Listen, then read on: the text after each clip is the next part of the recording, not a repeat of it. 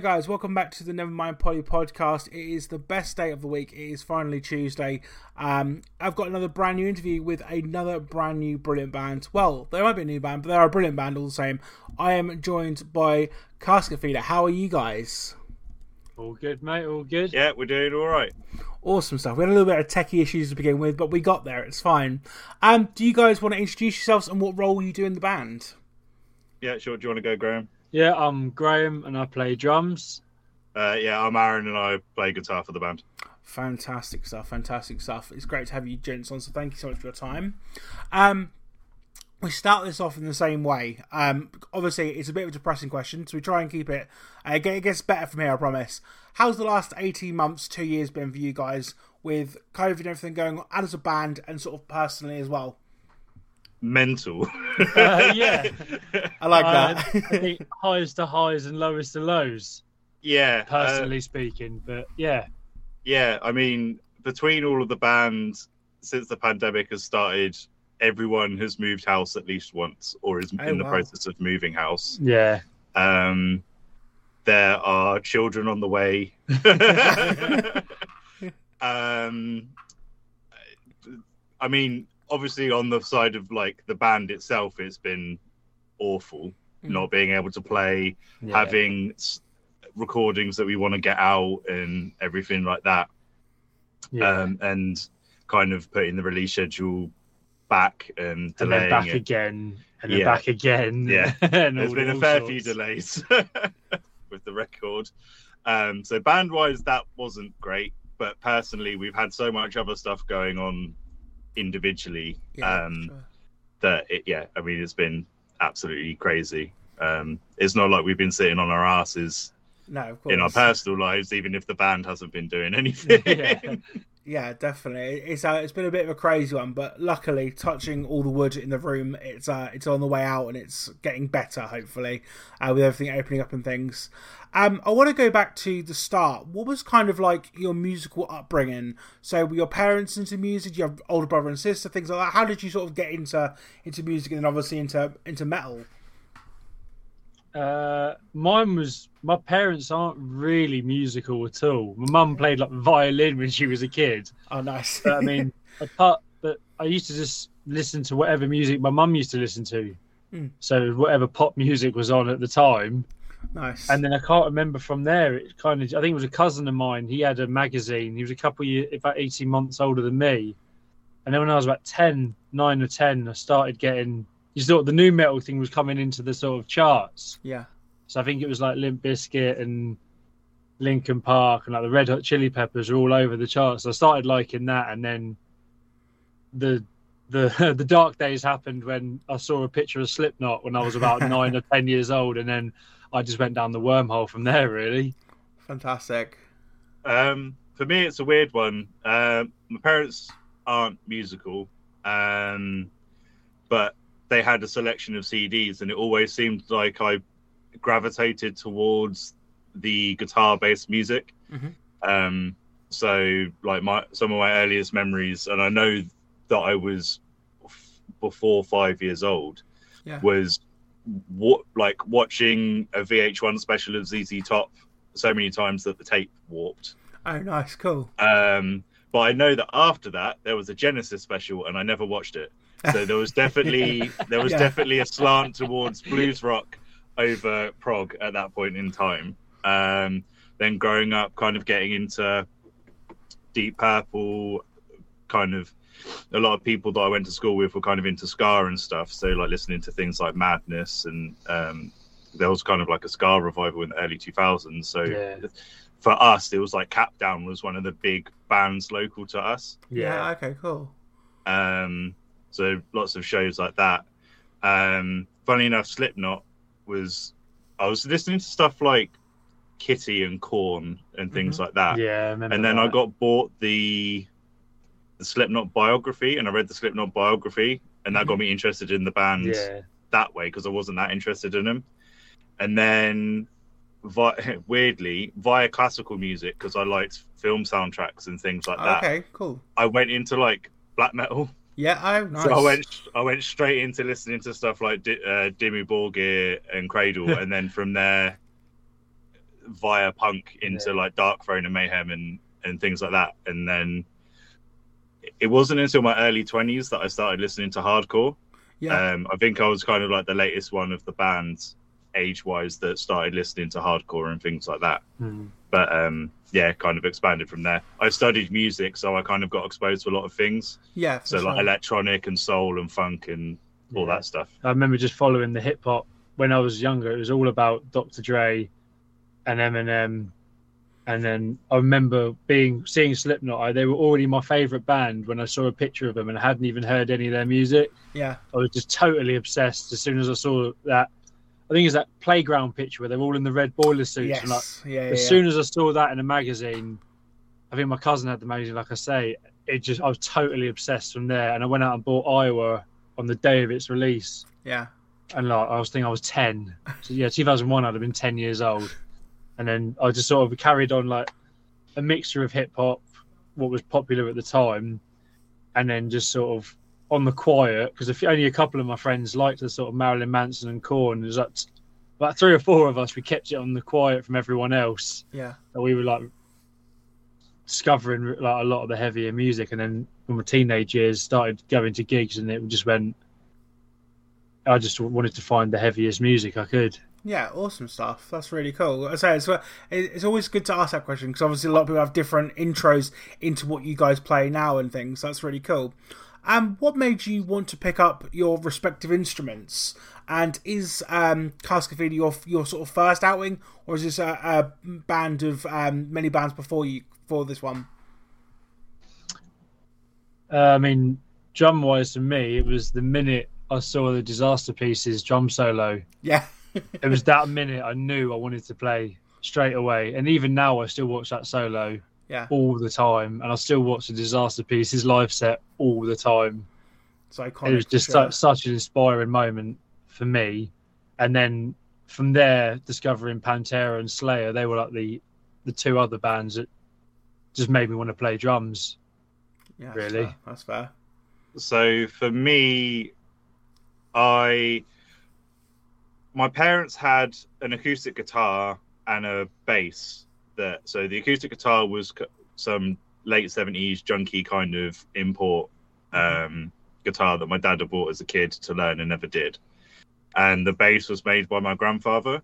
Okay. Um, wasn't it wasn't completely finished, but I didn't know at the time. Like the frets weren't finished and everything like that.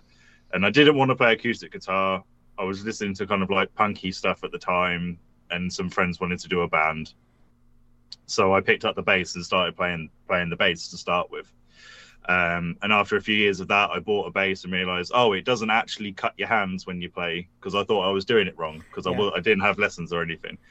Um, and then trying to write my own stuff wasn't good enough on bass to kind of go forward with writing just on bass. So I s- borrowed someone's Warlock, I think, um, when I was like 15, 16, and started kind of jamming out on that. Um, and then progressed from there. Um, in regards to bands, we've been in several bands before this. Um, the most notable one for me is I used to play bass in a band called Basement Torture Killings for a few years. Um, that is a great name, by the way. so with them, uh, did a fair few tours like UK and Ireland, Europe, um, played at Scene Extreme Festival, um, and things like that. Um, th- yeah, those are the two main ones for me. The all the ones before that were kind of just like local yeah, bands for that sure. never really broke out the local area. Yeah, for sure. Um, when in my early 20s, I was living in London and I wasn't doing any bands because I was working in bars, so I was doing 50 hour weeks. Mhm. Yeah, definitely. So there was like a whole probably in my opportune age range where I wasn't playing at all. Yeah, I mean, I was only in one other band before this, technically under two names, but um, that was more like just sort of started out as a hardcore band, and then sort Yeah. of turned into the sort of like trap them, crusty sort of sound, oh, nice. Yeah, cool. and then that sort of fizzled out, and then I still jammed with them, a couple of the guys, but yeah, that sort of fizzled out. But I did quite a few years with them. But I was always that kid wanting to play drums in a band. But everyone who I knew that played instruments when I was a teenager just didn't have the the drive really to carry on. And I was the only one sort of stuck there trying to be in the band for ages. And then eventually, when I was in my, I, I was at 19, finally got in that, like I say, that hardcore band and started getting out and playing shows. which is rare for a drummer Mm. because it's like hen's teeth. Yeah, but yeah, it didn't happen to me in my teen. I never played a show in my teenage years. It happened when I got into like, like I say, I was 19 or 20, I think it was. So Nice. Cool, cool, cool. Um, so if you can, in your own words, how did Casket Feeder become the band it is today? How did you guys form? It's bloody Temples Festival, wasn't it? I think it was because we were all in different bands. Matt, the vocalist, and Connor, the other guitarist, were in a band together, and they were sort of splitting up. And me and Connor, we all know each other from the local scene anyway. So we've Mhm. been like, known each other for years and years before Casket Feeder was even a thing. We all used to play with each other's bands and see each other at gigs anyway. Yeah. And uh, me and Connor had spoken. Both of our bands had come to an end. I mean, Connor had just been chatting on Messenger about like, well, you know, do you want to get together and jam a little bit? And I didn't realise at the same time, Connor and Aaron had had the exact same conversation. Yeah. So I didn't realise. I walked in the practice room one day, and I bumped. I was like, "Oh, Aaron's here," and then it kind of just kind of just happened from there. And then the three of me, Connor, and Aaron sat down, and wrote the first first couple of songs. Was it? Connor had a couple demos and we kind of jammed Yeah, them out and then did some stuff. Yeah, so it was we at Temples 2015 on the Friday was all like that HM2. It was like Trap Them, Harm's Way, Nails, Converge. I think there was a few others as well, like Yeah. earlier on in the day. I think Venom Prison played that day as well. It was like their first gig. Oh, fantastic. Cool. Um, and I think we had all spoken to each other in various stages of inebriation, going, "Oh, wouldn't it be great to do one of those crusty, ignorant HM2 bands?" Like, oh yeah, yeah, yeah. And then at the end of 2015, my band that I had with Lewis, the bassist, which was kind of like an every time I die-ish kind of melodic, hardcorey, bluesy band, Yeah. had split. Um, and I was like, oh, I want to do something heavy again because I come from more of a death metal, black metal background. Yeah. So I messaged Connor and was like, "Do you want to do that band?" And yeah, like Connor replied was like, "Funnily enough, me and Graham have been jamming. Here's some demos. What do you think?" And I was like, "Yep, that's exactly what I was thinking." Yeah. And off off the back of those demos, barring one track, was the first EP basically. Oh, fantastic Um, stuff. So from there, the three of us were jamming. Um, I messaged a couple people about vocals and bass, but it ended up being that I essentially walked up to Matt in the pub and was like, "I know you're really busy, but do you want to do vocals for a band?" Because he's he always always in different projects because he's a, a multi instrumentalist. He can play guitar, bass, drums, Oh, and wow. do vocals. So and he like records his own stuff. Oh. Um, so he was like, "Yeah, I'll give it a shot." And then he was in the band. Uh, I don't know if Lewis was the last person or Matt was the last person, but I can't remember because now. Lewis played guitar in the last in the melodic hardcore band, and I at one point played guitar and then um, bass yeah. um, for them. So I said to him, "It's heavier, but do you want to play bass for it?" And from that point, I think he's kind of he's in the went in through the process of falling down the rabbit hole of starting to listen to like really heavy stuff. yeah, 'Cause he's a few years younger than us. So Yeah. when we started, he was probably 22. 22 or 23 yeah so he when we were in that band he was listening to stuff like gallows every time i die beartooth and stuff like that and now he Yeah. listens like black breath and entombed You, you say you, um, they fell down a hole. I, I like to think of more heavy extreme as though someone letting you in the back door. Like you're just loitering around, just minding your own business. Someone collars you by the ear, and like, "Oi, come here." You're like, "Oh, what's this?" And Yeah. suddenly you're in the world of extremity. So it's really Yeah, cool. yeah. Dragged through this dark alley into this wall of noise. literally. right, okay, so this is the part where I, I've done my research. I hope, correct me if I've got any of this wrong. So I, I've done a little bit of research. So um, you guys have got two EPs out to date. Um, how is the uh, writing process? Is it a collaborative thing? Do you all get in a room together, or do you sort of do your individual parts and then bring it together? How does it kind of work for you guys? A bit of a mixture of both, but all the songs get finalised in the practice room. Mhm. Yeah. So I think the first batch, like Aaron said, the first EP, me, Connor, and Aaron did uh, in his room. But once we when we demoed them on the computer, then we always take them into the practice room and finalize everything. So sometimes when it work, sounds good on a demo, when you start playing it live, it just doesn't. Mm-hmm. Sometimes bits don't fit. So some guys bring in certain songs that are fully completed, and then but and sometimes we jam, make up songs there and then on the spot. I think Supremacy was one that me and Aaron did yeah. on the fly in the practice room. We just sort of come up with it. So it's Over- funny because Over we the case of two practices, I think we've done it, something like Yeah, that from uh, beginning yeah. to end. so it's it's funny like because sometimes we'll have a whole demo that's done and it gets sent out it's like guys what do you think and then Yeah. we'll take it into the practice room or what happened this week which is interesting is that i we literally went in and were like uh, a couple of the guys were ill and was like oh we'll still go to the practice room and like we'll see about like jamming and writing something because we haven't done it for a while Yeah. and i we kind of played a few riffs and i had one riff and essentially from that point we wrote the rest of the track around it Okay, nice. so, Yeah, yeah. and then it was like a shell. We'll like muck around with it and then kind of put it to tape, as it were, and then see what it sounds like. But yeah, uh, even when demos are done and sent, there'll be it's like mainly arrangement wise hmm that they'll be messed with. So if Matt wants more vocals or he thinks that a verse section is too many repetitions or swapping stuff around so that it flows better, be it guitar or drums, because we've had it before sometimes where a riff ends and it's like a high note on a riff and then all of a sudden it goes down. It's like, well, that's going to sound messy live.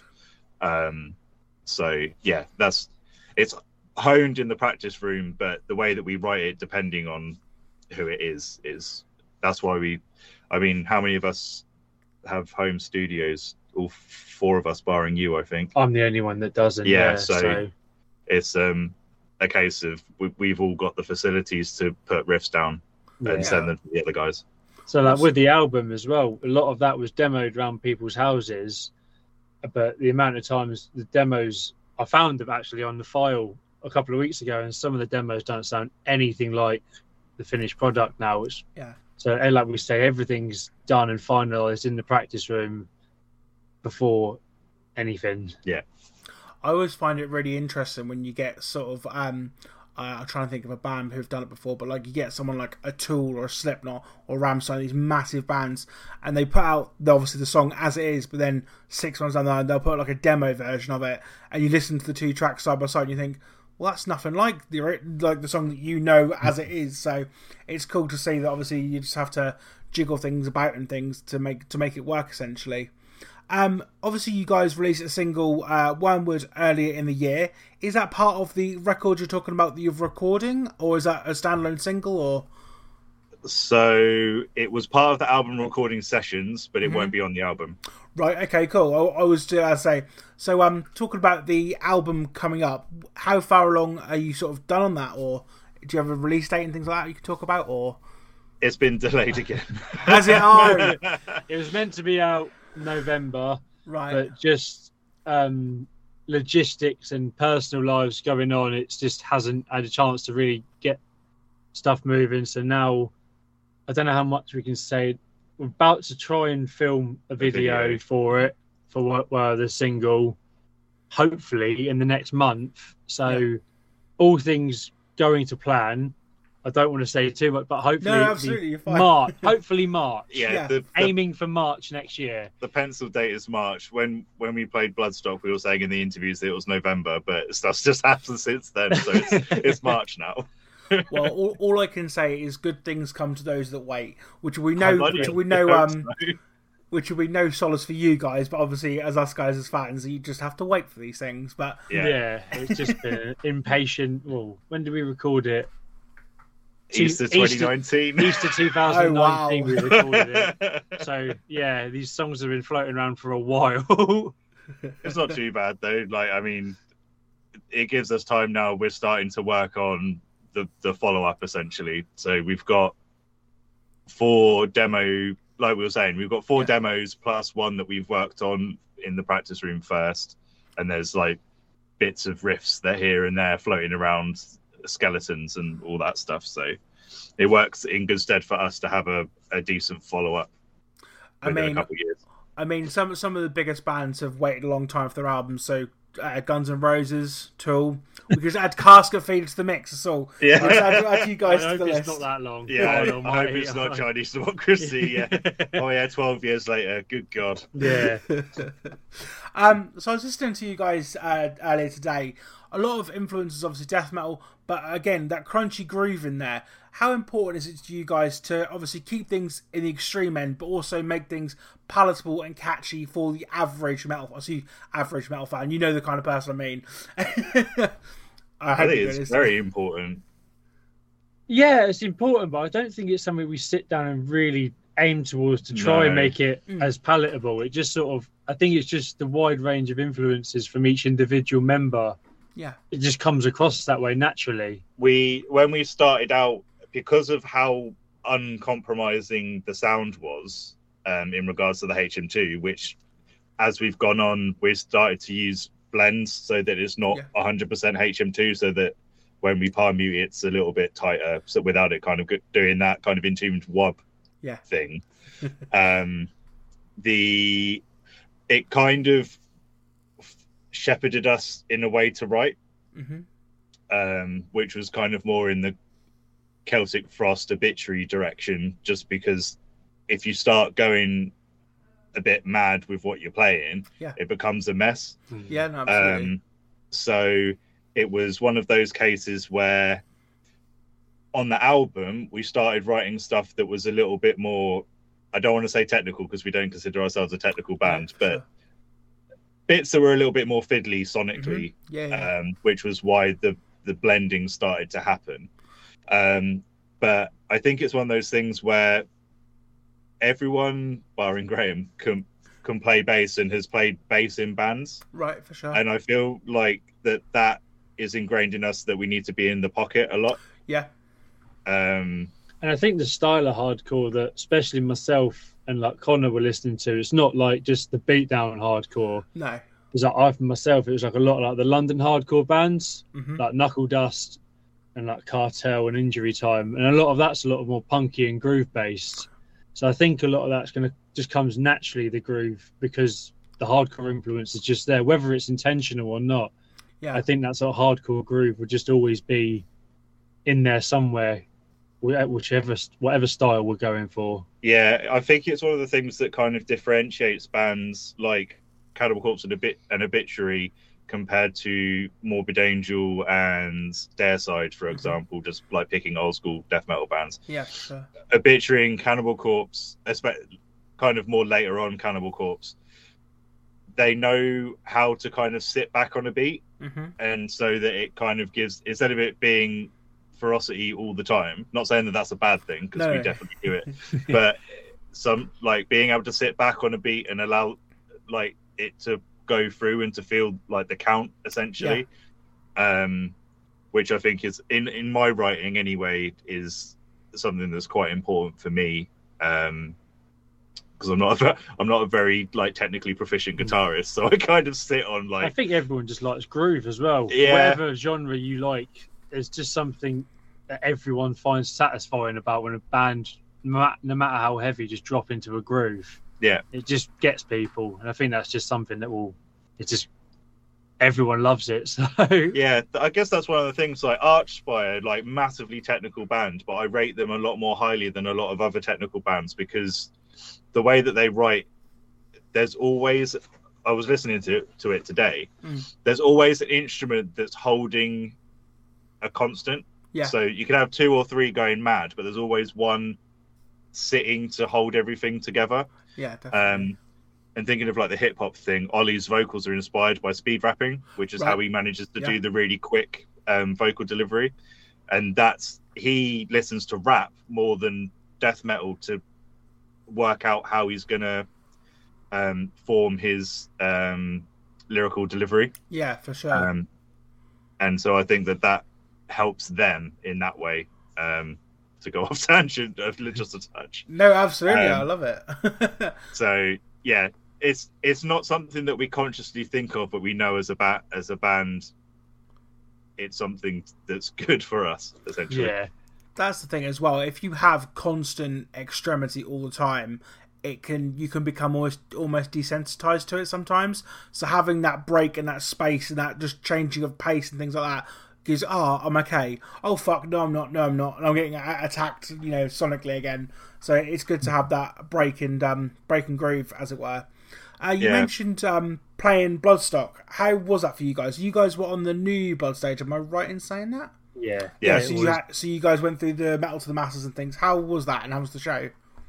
Well, So- we didn't. act- We done Metal to the Masses by accident in 2017. We didn't actually get Oh. through to Bloodstock this year through Metal to the Masses. We were. We I can't remember how it come about now. so our manager, um, who is a good good friend of ours, um, Sam Wallace, Mm. fro- formerly from Valenfire and currently plays in Dark and Strigoi. Um, and I think Godfrey as well. I think he's doing guitar for them as well. Um, A busy he, man. yeah, yes. I mean, he's itching to get on the stage. He hasn't been on stage since 2018, I think. Oh, Like, he's dying. hell, bless him. um, he he emailed Simon Hall yeah. Okay. Fine. um, because of the because of the pandemic. There were there were spaces. oh, Um, of course. Yeah. For- so we he we got a he got us a slot on the the Thursday. Um, Yeah. Essentially, we did. Yeah, we we played the first year we were a band. We played the Northamptonshire Metal to the Masses. Um, we got through to the final, but it was a wedding, so we couldn't actually play the day of the Oh, the. no. um, we couldn't play the day of the final. It Uh, worked out in our favour because we got to play with in, it was Ingested. ingested the day before instead. Ah, well, there we go then. So it, it was.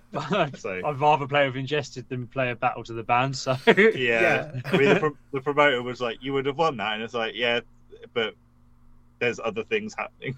yeah, definitely.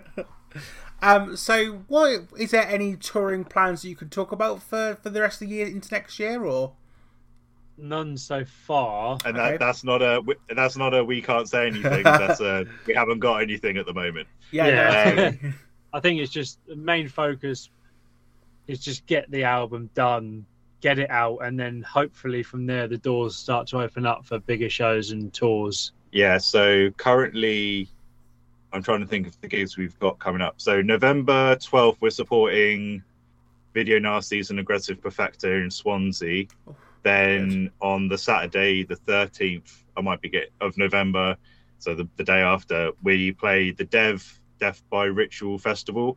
Okay. Um, Woundbath were headlining, but they've just pulled out, so we are the I think we're the current headli- headliners. I think Oh, we're the headliners now. Yeah. So Nice. That should be fun. I'm we're, looking forward to it. we've currently penciled in a longer set, so we've put in two extra songs for the set. Oh, Um, so we'll see. We'll see if that is that we do get a longer slot or if it's a standard half hour.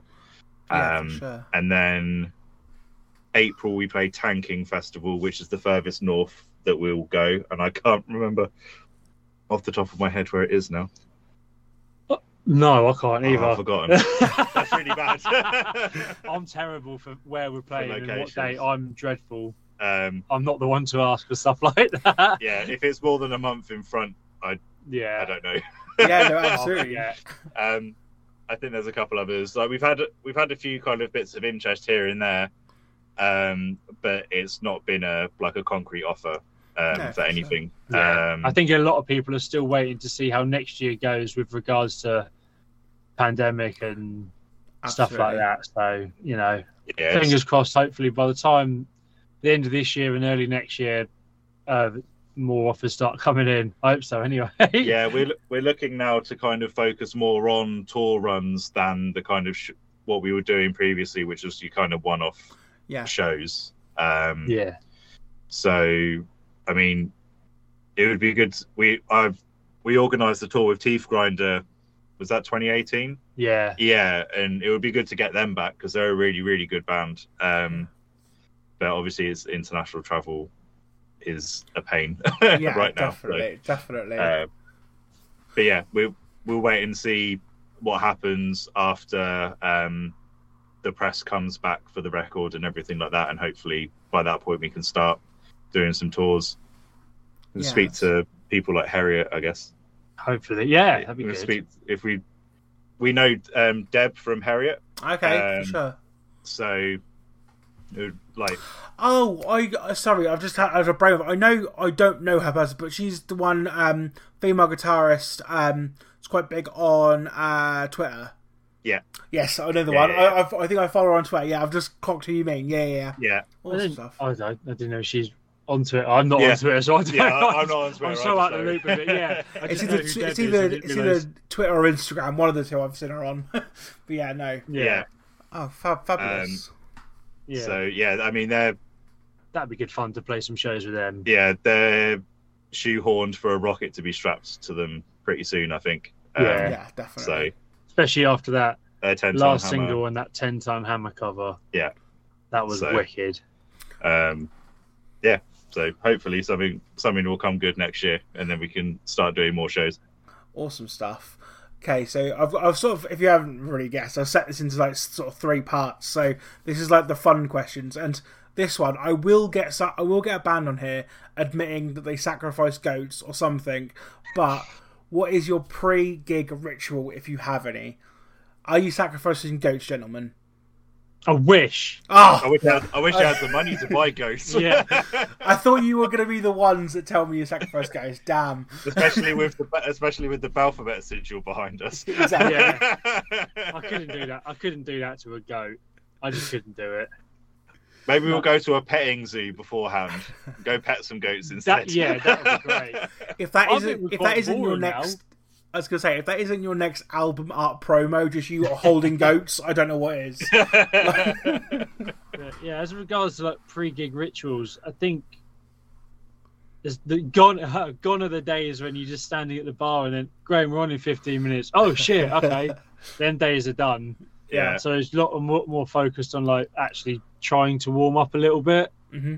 because I'm trying to play drums when you've just sat there, sat still for two hours while all the other bands play, and then trying to get up and play is just no, I can't do it anymore. So mine is just a little get the sticks out, sit down, warm up for normally b- while the band before us is playing if there is one. Yeah.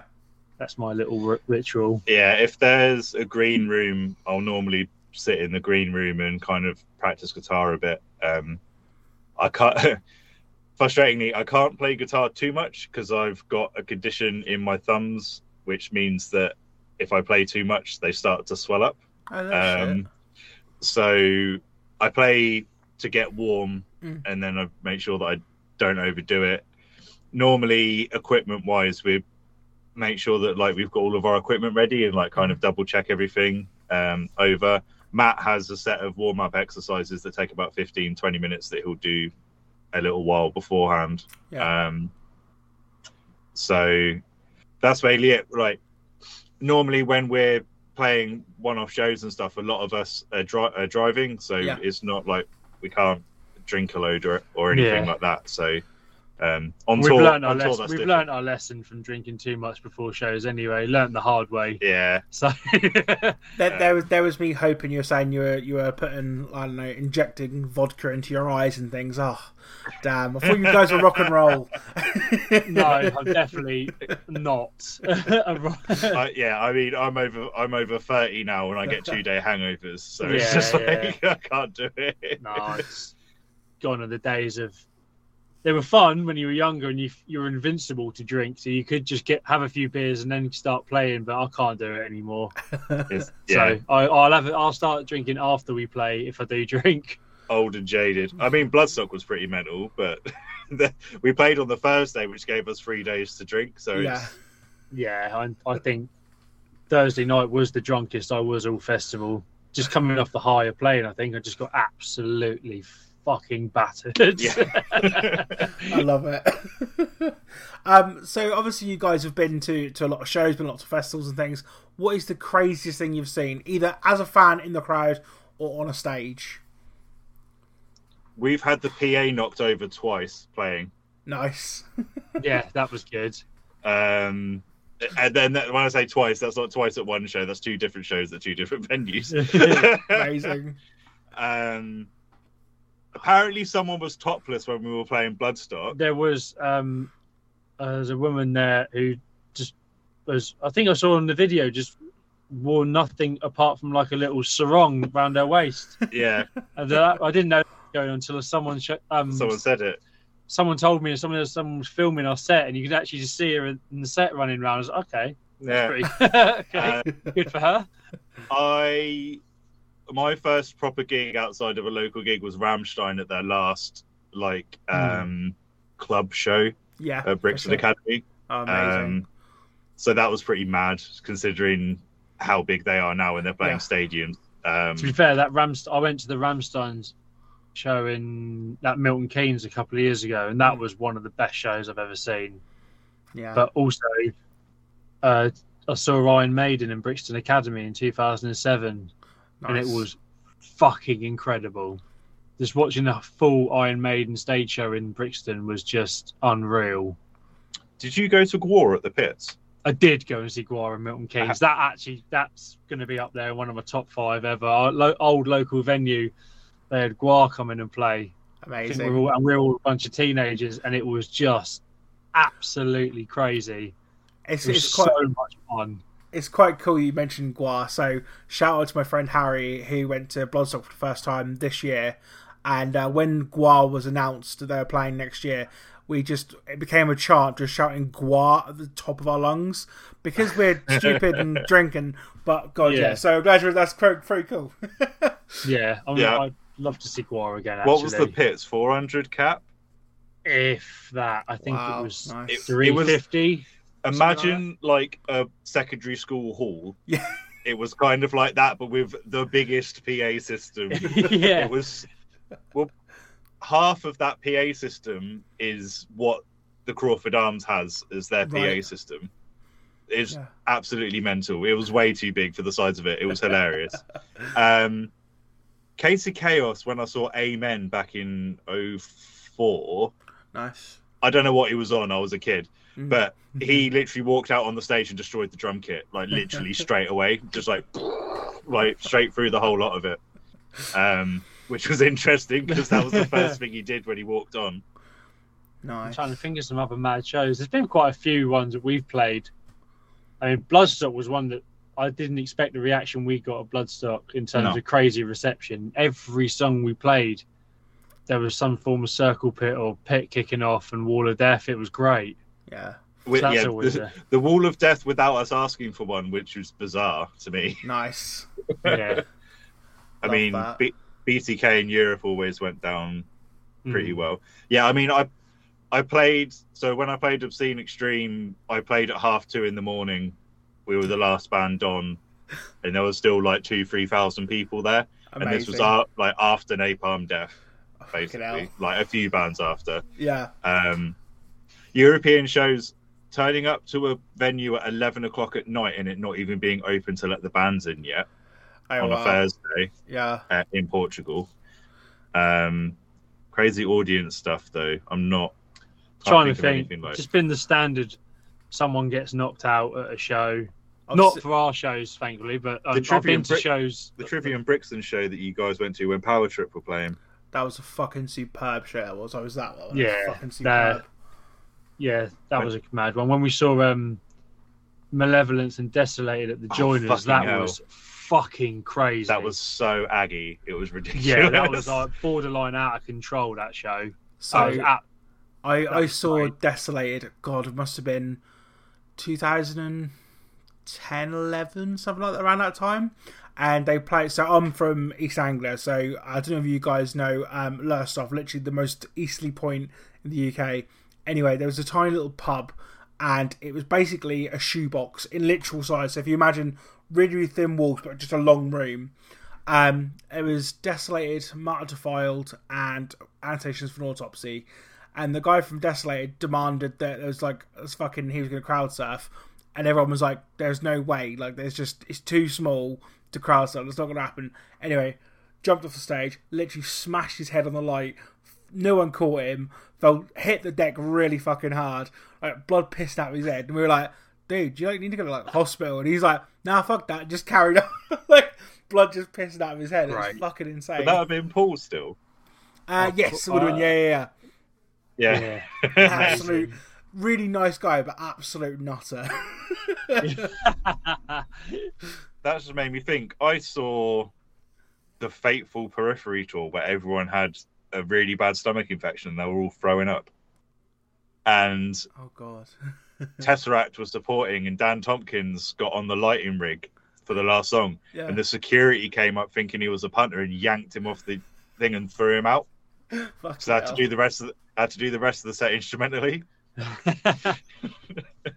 Amazing. Love that. Um, so if you guys could pick one artist or one band to collaborate with, what would it? Who would it be? And so bearing in mind, it doesn't have to be uh, as casket feeder, as in like you don't have to be in a metal band, for example. So you just play on drums and guitar, but in any band you collab with. oh, I've nearly auditioned for Satyricon and um, Annihilator. Nice. but my own my own uh, d- inner demons uh, stopped me from hitting send on the the audition tapes. You should have done Um, it. That'd been awesome. there So- were, there's a few ones that like technically. I mean, I'd love to fill in for like Cannibal Corpse or something like that. It was so fun, but also just for fun, I'd love to play for Rob Zombie. Oh god, yeah, that'd be good. Just Mur- Yeah, Murder love Dolls or Rob Zombie. yeah, Probably That- Murder Dolls on guitar because fuck trying to copy John Five's guitar playing. But um, yeah. I think Rob Rob Zombie is the one for me. We, we were chatting about it a while ago because some bands just want to play, fill in for them and just have fun. Mm. And I think playing Rob Zombie songs, they're not technically, they're not really technical. They're just straight ahead. And he looks like he's rock having the best time every night. Exactly. So what, what's not to love? And I know he's been cancelled now, but it would. I personally, I'd have loved to have played for Marilyn Manson's band. So I, I grew up liking Manson. I know it's a bit of a do- dodgy phrase to say that. no, it's it's one of the, wrong'un, but it's one of those things. It's it's that age old question: Can you separate the art from the artist? yeah. You know, I mean, I still it- enjoy the music, but Exactly. I'd love Yeah. to have played back in the day. I'd love to have played. Um, if we're talking any era, I'd love to have played drums for him on the sort of Antichrist era. Mm. That would have been just amazing. I think Connor Personally. Connor's one was Rammstein if I remember correctly. Yeah, because it just it's because the guitar's not challenging and Mm. because of the stage show, it's it's a cushy gig basically. yeah, it's great fun. Get paid absolute bank and it'd be cushy. Love that. Yeah, yeah, awesome stuff. Awesome stuff. Um, if you so basically, I asked this question, so I'm going to start to wrap things up. One of my last questions I ask everybody is if you could recommend any band to our listeners, who would it be? So it can be an old band, new band, and sort of who are you listening to at the minute on Spotify? so we've already bigged up Heriot, but uh, Pupil Slicer. Amazing um, band, yeah, yeah, definitely. We they played with us on one of their first shows, um, Amazing. and seeing them progress to where they are now is amazing. Um, gonna give a shout out to Milton Keynes band. Is it Abraxian? Abraxian, yeah, they um, I was in my my old bands was with, with their guitar player, and um, he's a friend of mine anyway. So yeah, I'll give a shout out to them. More like Sludgy Doom. hmm I think they're really cool. And they were they- really they- good when they supported us. At yeah, they, they're our first show back after COVID, just before Bloodstock. They opened that show up and they were fucking wicked. Yeah. So yeah, I'll I know- give them a shout out. I know we know them, but we I like I was surprised by like how solid the the songwriting and the musicianship was. So yeah, um, Geist Geist, yeah. from Um, Durham, always shout out them. The I'm trying to think of. Well, I said basically, Inhuman Nature, yeah. Video Nasties. yeah, They're like I saw Video Nasties supporting Pissed when we did the Pissed album launch show just before the pandemic. Nice. Pissed is I ha- one. I had pissed on the podcast about two or three weeks ago. So yeah, lovely. Oh. Yes. yeah. Yeah. Um, and then I dragged these. I dragged um, Graham and Connor to see them at Bloodstock instead of Conjurer. Another band to shout out. Conjurer, like Yeah, spoken to Brady a few times. Um, our second ever show was supporting them in Venom Prison, wasn't it? Yeah, shit. That, that's that's a good gig. Trial by fire, that was. and our third show was supporting Heart of a Coward at a hometown headline. oh, amazing. Nice. Um, so Oh, I'm going to forget bands and people are going to be like, Keep In- on. Inhuman Nature, Geist, Pupil Slicer, Abraxin, Road Mutant, Road Mutant. Um, if you like crossover thrash hardcore, Road Mutants right up your alley. They sound a bit like Drain Yeah. um, and kind of like power trippy and things like that. Um, releases that I'm looking forward to: New Cradle of Filth Mm. album. The singles have been a bit hit and miss, but the new lineup's usually pretty solid. So I'm hoping that it comes out well, and it's not another Thornography. Ah, shout out that uh, I'm lis- I've been rinsing that new Dying Wish album. Yeah, That incredible. is proper like early 2000s metalcore is just right on my street. Um, new release. Uh, there's a band called Plebeian Grandstand. Mhm. Proper claustrophobic sounding, nasty, noisy. I don't even know. It's like black and hardcore, I guess. Yeah, that Uh, new Knocked Loose EP is really That good. was really, really good. I was Yeah. surprised by how good that was actually. Um, electronically, there's a YouTube channel called Aim to Head that do Right. mixes. They release like two, three mixes a week Yeah. um, of kind of like dark electro. Okay, um, cool. I listen to that quite a lot. There's a band from Milton Keynes. If you ever get a chance to see them, called Our Man in the Bronze Age. Right. They've just put out a new album, and um, it's not really heavy. I can't really describe it, but um, Visually, they're really good as well because they've got two drummers. Oh, yeah. fab. Cool. So it's sort of like um, I'm, for a really general term, I'm going to call it like post rock sort of a thing. hmm But um, I can't. They're, they're not like the sort of drawn out 15 minute songs you get with post rock. They're much more like they're much the pun- punchier songs, get to the point. But um, sonically, they're a bit more like that. So our man in the Bronze Age, they've just put a new album out, and I can't remember the name of it, but yeah, they're Um, wicked. Infected Dead, really good, kind of like technical ish death metal band from the Kent area, I think. Um, Fetal Juice, who opened up um, the main stage for Bloodstock. Yeah, What a love, lovely it. love well. Beetlejuice. so I- good, First song on the main stage of Bloodstock was Take Your Face for a Shit. amazing. Um, they camped quite close to us um, for Bloodstock. Um, I've toured with them a few times. Um, we've played a fair few shows with them in Casket Feeder, like lovely bunch of guys. Um, Skull Fucked from Stevenage. Um, their drummer used to drum for Negative Thought Process. Jordan, he does a lot of stuff for the for the Stevenage scene, like Yeah. putting on shows and stuff. Oh. Um, Well, shout out Milton Keynes, another Milton Keynes band like Tusker, Mhm. yeah, um, the noisy two two piece. two piece Doom sludge band. They're wicked. They should have some new stuff out soon. I think they were recording. Um, Friends in Leeched as well. yeah, Whenever they decide Nice. to put out another batch of just horrible noise, yeah. I'm all for that. we took them out for their first tour Oh, really Um, nice.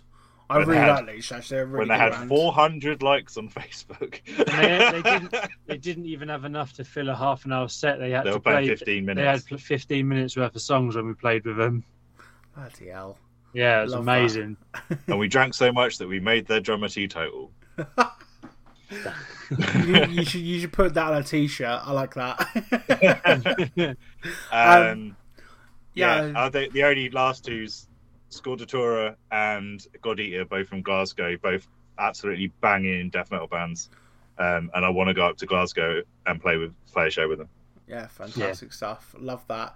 Um, so my last question to you guys, and I'm hoping it's going to be an absolute banging answer. What is your individual controversial musical opinion? I'll give you a bit of context. So we had uh, Adam Gregory from Bloodstock on, and he said that Kylie would go down brilliantly at Bloodstock.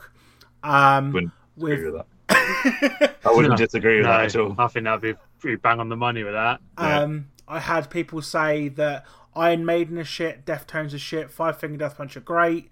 Um, That person can get in the fucking bin. Like, if, if even if you don't, even if you don't like Iron Maiden, they're still a better band than Five Finger Death Punch. So let's just let's have that right. um, and uh, uh, I per- so I used to do a podcast, this podcast with um my friend Reese, and that was one of the first things we done was a controversial opinion episode. And I said something about the Beatles, which I can't repeat because if I ever go to Liverpool and they hear it, I might get shot because it's just. I mean, I don't think it's controversial. I'm not the biggest lover of the Beatles. No. Like, fair play for what they've done for music, but it, it, it does nothing for me. I was thinking about that when I was listening to Broken Records the other day because they were talking about the Lonely Heart Peppers OST. Yeah, it just doesn't They don't- Songwriting great. It doesn't hit any any chord for me at all. Yeah, I was trying to think of a. And that's the thing. If if it is like it's not controversial because it's your opinion, therefore no one can come after you for it. Like yeah, I'm as, trying to as long of as, long as you're not a got the- totally shitty person, then you know what I mean. The old the old school death metal revival. This could go on a while. Basically, no, go for it. I was gonna say. basically, we had a conversation with um our friend Joe Nally, and we've been we've been on about it as a Big band up for a Joe while. Nally This whole Young. like death metal revival thing, old school death metal revival, and it's just a bunch of failed hardcore bands who've turned on a HM2 and think they can play the obituary. I'm mm. sorry, but just fucking stop. Like, I, I, I, the thing go is, back to playing substandard hardcore because you're better. Stop trying to think you're a death metal band now just because you put a long sleeve shirt on. the thing is, Fuck off. I've I've spent an hour with you guys. I spent an hour with Joe. So literally, I can just imagine that conversation going down between you two. I mean, I'm That's amazing. condensing my answer, but yeah, I'm this whole revival of old school like death metal bands. It's like no, you're just stop paying for shit recordings. The only reason these old school death metal bands had shit recordings because that's what was available at the time. yeah, definitely. Hence why all the good bands from back in the day are, now their production's a hell of a lot better. yeah, no one wants They've to listen the to you. ba- new like bands are coming out that were hardcore bands two years ago, Yeah, and now they're trying to label themselves as an old school death metal band and just pay for shit production for bog standard songs. yeah. Fuck off. I love that. It's amazing. I knew that if I dropped that little uh, Yeah, If- I I, feel- I I could feel go like- on for that, that one. It really fucks me off. I feel like Grad's been sitting on that for a little while. this is a new I version of comes up- therapy. I think it comes up like every like two, three practices where we see that like another band's put out something that's getting really Yeah, like I don't. I'm gonna call it. Look, so I'll say the band. Is it that Frozen Soul band? I have no idea. Everyone gave them loads of hype or something. And it was fucking crap. I should say that when it's when like a band of that ilk does it well, that is or um is it fuming mouth? Fuming Mouth are wicked because it's Yeah. got that sort of like. It's got a bit of undertone hardcore vibe to it still. Do you know what I mean? Yeah, Yeah. So that's sort of like a mixture, a good blend of old school death metal and hardcore because it's got that frantic pace. that's so it's the- great. I ha- But I when had- you get some of these bands that are, I mean, I'm not the biggest fan of this Gate Creeper or Creeping Death because it's very ploddy to me. Mm. It just great. They've turned up the distortion and the HM2, and they've just sat on a mid-paced riff. It's like great. I like Gatekeeper. I had I had a very similar conversation with um, Gavin, who runs um, Damnation Festival, and we were talking about uh, bands that sort of just get a leg up from literally nowhere, and then the media just push them so hard. Um, Wargasm. Wargasm. literally wargasm. Yeah, that was Fuck literally what, them as well. This is that's not a controversial take. No. Fuck them. Just because your dad was in the Sex Pistols and your vocalist was a model, fuck off. Doesn't So- mean you should get a leg up. So I'm quite I'm quite quite a fortunate position. The podcast does quite well for itself. So I've had PR people say, "Do you want so and so on your podcast?" Yeah, I'd love to have so and so on podcast. I got the one from PR from uh, Wargasm. Do you want to speak to Wargasm? I was like, mm, "No, not really." And like, "Oh, really?" I was like, "No, I think a shit." I There's- probably like burning not- bridges, but I just That's to not even a controversial take, No. in my opinion. If you've got a sense of music or you understand music, you'll tell that they're a shit band. And it's Um, just yeah, not good. I can't remember his name now. I I know someone that drums for his old band. Um, oh, what? and, Um, in Dead. Yeah, Yeah. and he went to the Heavy Music Awards um, to see him, and he cold shouldered him. Yeah, 'cause it didn't she? Something like she was wearing a, a mesh top and her nipple was showing, and then Twitch took it down or some shit. And there was loads of controversy about it. Or Oh no idea. I don't know about that. Just I- just I, look- don't pay that much attention to them. I heard they kept getting. They've what, like, done 15 shows and they've got on main stage download and bloodstock and they don't deserve it. no. It's only because of their who their uh, their connections are that they've got it. I'm sorry, but don't give a fuck if your dad was in the Sex Pistols or if your dad was in Iron Maiden. Yeah, Doesn't matter. You earn Yeah. your spot to be on these places. You don't just get thrust into it. And absolutely. that I mean, you could really open up a can of worms with this question. No, I could but- really go off on one. But it the really thing. irks me that. That's the thing as well. Like you know, I don't play. Any, I mean, I played drums when I was younger, very bad. I'm trying to learn bass, but when you have a little musical experience in what they actually play compared to someone who's worked like yourselves who worked really fucking hard at your instruments and got where you got to, and they get the leg up first. It's like, well, that's not even fair. They're not even really playing that. Like, do you know what I mean? Regardless of hmm. it's or like to your taste, it's not even that good. Do you know what I mean? It's like, Yeah. yeah, it's just shit. No, yeah, they they are the band at the minute. Like, I know people might think it's cool to hate them, but no, there's a No, reason not. They're shit. everyone hate people who actually understand music hate them because they are the prime example of what's wrong with the industry. Absolutely. It was So- the, the, the other band that got a big uh, leg up and think or push uh, King Eight One Zero as well when they when they first came out.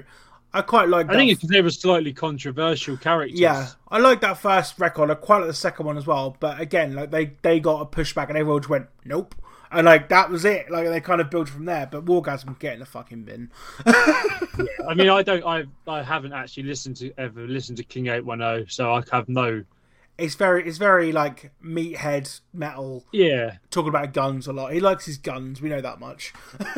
yeah. To be, I'm, I'm a bit of a meathead metal guy anyway, so I don't mind some of that, but I have, don't actually have a comment, in, Mm. an opinion on King Eight One Zero because I haven't heard a single song. Yeah. That's fair. But Wargasm, unfortunately, I've heard.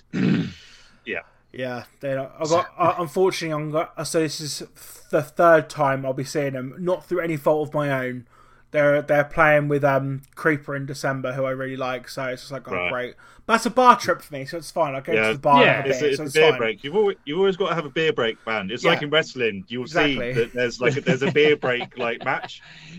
You always know that there's one about two thirds of the way through after like a really good match. Yeah, They'll plonk something in like a comedy match, yeah. and that's your that's your beer break match. beer, Yeah. beer and piss break match, awesome Yeah. stuff. Um, my side is I, I don't get slam as a genre. I've played with so many slam bands. Um, Kind of with you on this one. yeah, it's Graham knows this. Graham's a massive Suffocation fan, hmm and they Suffocation are a band that, even though they're frenetic, have a groove to them, Mhm. and there seems to be a genre that's between internal bleeding and that one riff in Liege Mm. that just has spawned this whole thing of just doing the fucking same thing song Yeah. after song. Yeah. Um, yeah, I mean, I've pl- I've played shows with Cranium guitar- guitarists, are really nice, and Party Cannon are good guys, and I just don't get it. Yeah. Yeah, I don't get it at all. one. Um, I really like Analepsy, Mhm. but I wouldn't really consider them a slam band. They're more like a brutal death metal band. Splitting hairs, I know, but it's sometimes it sometimes it's all right and sometimes it's not. yeah. I saw with I back to back. I saw Analepsy, and then within Destruction afterwards, I walked off during within Destruction just by the difference in quality, in my opinion. Um, yeah, they, that's. I'm wearing a fucking aborted hat, and I'm like, yeah. um, but yeah, Uh, that's yeah. yeah. that'll, I'll go. I, mean, that- agreed with both of those other ones you said, but there's there's another one as well. Yeah, I mean, there's probably more. If we, yeah, there's probably more things that irk. A lot of things irk me about music, actually. so, Where you, you unironically listen to Burzum. I mean, yeah. That's I mean, I, controversial know, enough in itself. I mean, I, I know we all know Varg is an absolutely piece of shit of a man, yeah, but I still, like we were saying earlier about removing the art from the artist. Them views don't seem to come across in Burzum, so I'm going to happily Yeah. listen to Burzum. It's Yeah. not Skrewdriver.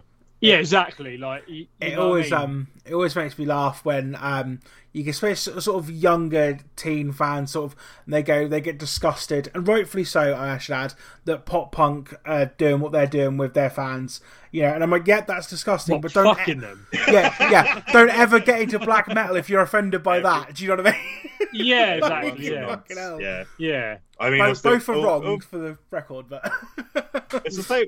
The thing is, though, it's like I still listen to Black Label Society, even though Nick got fucking. I know that he wasn't in the band when it happened, but I mean, it could Yeah. there could have been stuff going on when he was in the band. Yeah. definitely. Um, yeah, it's And yeah, that's a that's the thing. That's a person. Skrewdriver when it's like, yeah, up the whites, yeah No. get it out, Yeah, get the fuck definitely. out. But then views, then we all know Varg's views, and Varg's a lunatic of a man. And but um, I don't want to say lunatic like playfully, like he is No, legitimately yeah, has he is. dangerous ideologies, Yeah, Yeah. definitely. but them ideologies don't come through with Burzum. No. So I can happily listen to Burzum and just take it on a strictly musical level. yeah, the, the thing is as well with not like with Nordic black metal is like I li- I listened to a lot of it. I did I wrote a piece in university about like the how media made black metal what it is. It could have like been a flash in the pan genre if it wasn't for that. Yeah, Um, there are so many fucking racists in it that even the ones that aren't outed. If you look at stuff like, in particular, the opinions of Hellhammer in regards to gay people as Yeah. well is awful Yeah, he's Yeah. he's a a horrible, really horrible, horrible man. person. Um, uh, fucking the first Darkthrone T-shirt said "Pure Aryan Black Metal" on it, and then they changed it after the first printing because they took the Aryan out of it. Yeah, It's- thankfully, Darkthrone grew up and admitted they grew up. yeah, Yeah, and this is something that like I say a lot to people is that Norwegian black metal, that second wave stuff, was punk.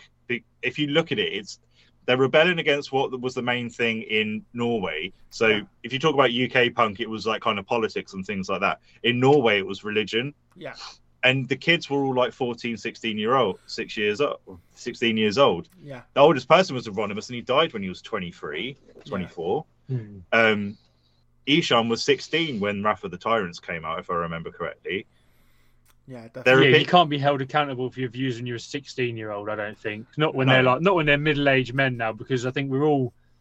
If you look back at some of the stuff everyone said when you were a teenager, you'd Yeah. be horrified at some of the stuff yeah you said. That's the thing as well. Like we all, you know, everyone, no one knows what someone else is thinking, right? I could be thinking some terrible things, but I'm not. But do you know what I mean? It's whether you say those things and then you're in the public eye and you get put on blast. That's the only difference between someone like that and your everyday person walking down the street who thinks that terrible thing. You know? do, you Yeah. do you think he's talking about Vicky Hungerford Oh my god! I wasn't gonna say. Mate, just say it. Like Yeah, we we all know. we all No. know what's happened with no, her. I, She- I wasn't even referring to that. But no, yeah, I was wondering if we were gonna go down this route. Um, so go I, by all means go for it. there's a reason I wore a pupil slicer t-shirt when we played Bloodstock Fair, fair. Um, I, Um, I got I got a message. I got quite a few messages off people going, "Are you going to chat about it in the podcast?" And I was like, to be honest, I kind of like I said, no, I've, it's fucking shit. Like what she said was fucking shitty.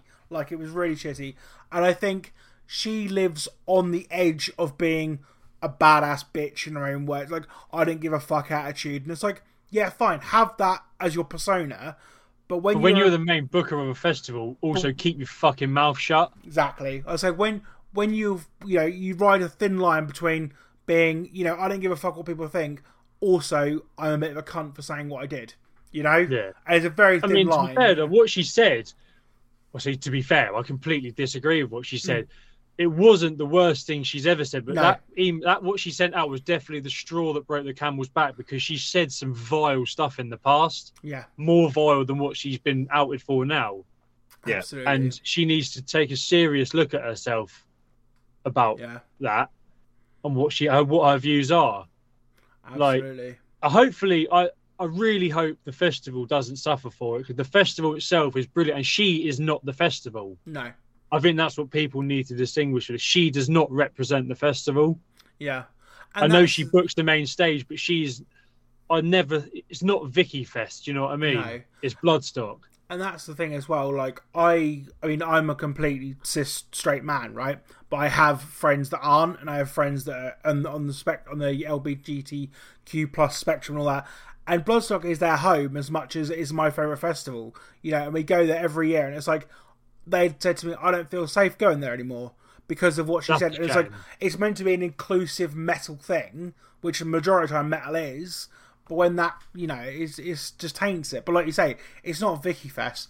Although I did see quite a funny post on her original post saying she should be sacked for Book of Wargasm alone, let alone this, which I thought was very comical. But But what was a shame because actually, me and my um, me and my girlfriend were at Bloodstock this year, Mm. and we were walking around and we noticed a lot of people. I noticed a lot of pr- pride flags there this year at Bloodstock, and I thought that was a really cool thing. yeah, absolutely. I thought that was great that people felt whether they were doing it to be ironic or whatever. I still think it gives off a good message that that can be. It's a it's a welcoming place for everyone. I, and I the fact that you've got then she's you know only a few months later the main Yeah. booker saying what she said that's such a shame that, I, you say your you, friends um, are feel they can't go anymore i think that's such a shame that the one person's opinion has put them off a festival which it, as a festival and as a whole it is a very inclusive environment and lets people in Yeah, definitely. I don't know if you guys saw there was a, there was a gentleman and, and, a, and a, I'm assuming his partner or something uh, walk around and they were pretty much in full bondage gear, right? And I mean, I'm not a prude or anything like that. I did take a double take and it was like, well, what the fuck? Did I see that right? And then again, it was like, no, but that's fine because again, I'm not a judgmental person. It's like it is that spectrum of everyone's included. So, but like you say, I did you see the post that she done at Christmas time? It was I think it was 2018. It resurfaced the one where she said about um Santa being a gender neutral thing and how it's all bullshit and like snowflakes and all this kind of shit. Just I just think It's That's- a typical someone over 40 thinks they know it, thinks because they've reached 40, somehow they're better than everyone who's 30 and under. yeah, definitely. Do you know what I mean? Like, I understand if you don't, some people don't understand the whole gender pronoun thing, myself included. I own up to being, I don't quite understand it, but I'd never judge anyone, yeah, ever hold any views on anyone for it. I just, yeah, you know, it's my own ignorance for not understanding it. But I would never, ever, I don't hold any of them opinions for anyone that is comes across, you know, what for whatever pronouns they use or is Mm. Yeah, part of the LGBTQ plus community. yeah, I don't. There's no. I'd never have ill will towards them. I just don't. Un, you know, I've. It's not something I've ever looked at. Looked at, so I can't have an opinion on it. Yeah. That's that's the thing. So I, this happened to me literally two days ago when I was at work. Um, there was a a girl who walked in, and I, so I work in a electrical store, right? And um, so she came in looking at these things, and I immediately addressed her as he because that's her face and her body and her attributes looked very masculine. So I said, I think it was her, and she corrected me and said, no, it's her. And I immediately was like, oh my god, I'm so sorry. It's a, and that's kind of like it wasn't my fault because I like I said I didn't know, and she was she was fine about it. But it's knowing that that's that's okay to be like, okay, I'm sorry for getting that wrong. Do you know what I mean? Yeah, there's nothing wrong with having yourself corrected. Yeah, exactly. But if- Exactly. like you say, you didn't mean anything malicious by it. You No. just, we've all fallen into the, you know, the way we've all sort of been brought up with it in that Yeah. respect.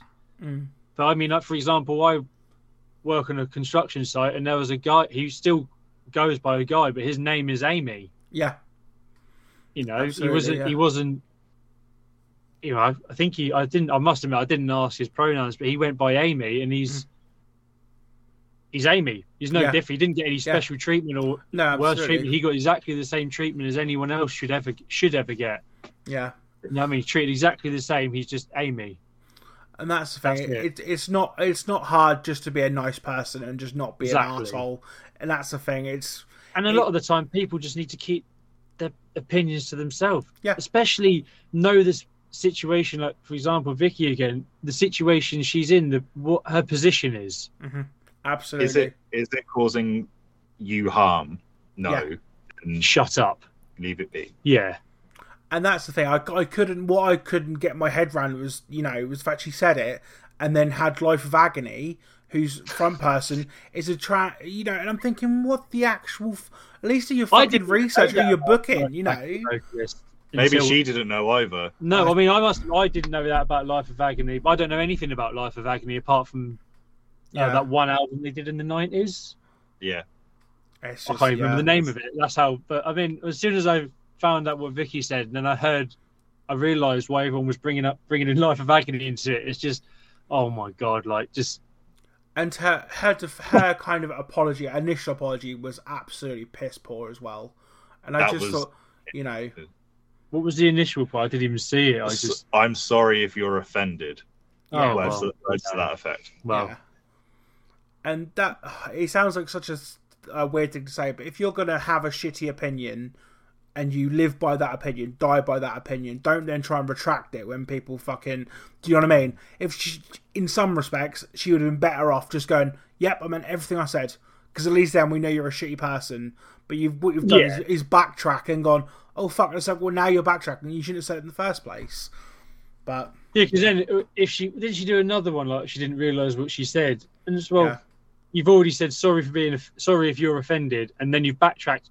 So Again. you've doubled down on what you've said, Yeah, and then you've apologised. So now your apology is completely insincere, yeah, absolutely. ridiculous. All I will say on the other side of it, if this does lead to a sincere education and a reevaluation mm-hmm. on her part, then Yeah, Good. absolutely.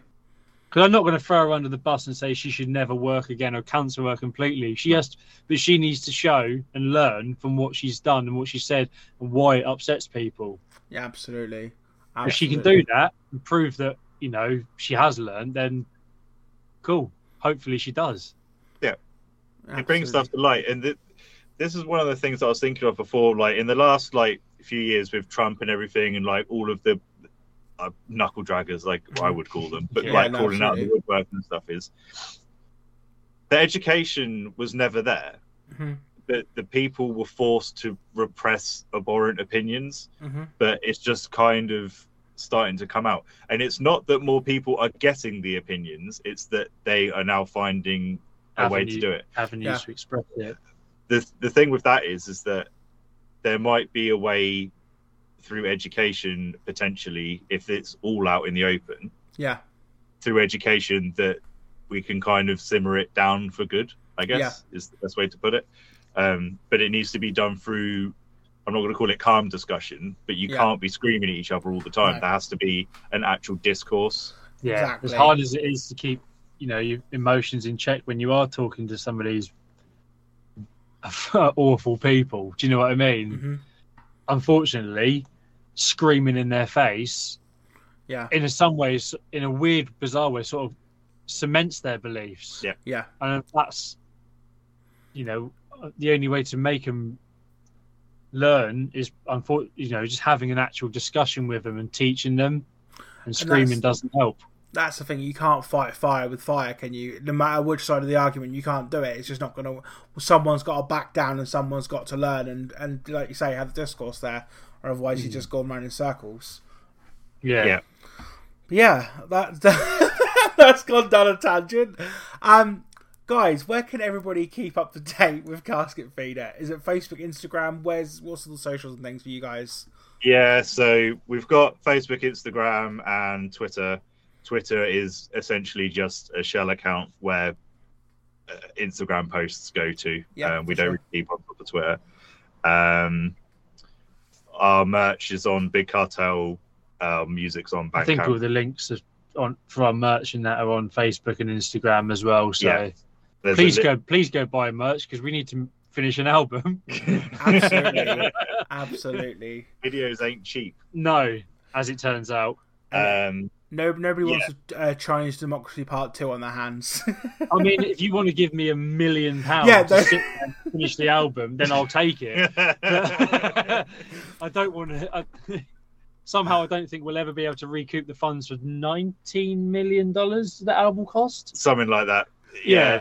19. I don't think we'll ever recoup those funds. I'm trying to. I'm trying to remember. Was it the bassist they told to get in a cage or something? There was there, there was a story about the musician who got to Buckethead. It's Buckethead. Yeah. Yeah, If they didn't tell him to get in a cage. He said he wasn't going to play unless they built him a chicken coop inside the studio with real chickens and real shit.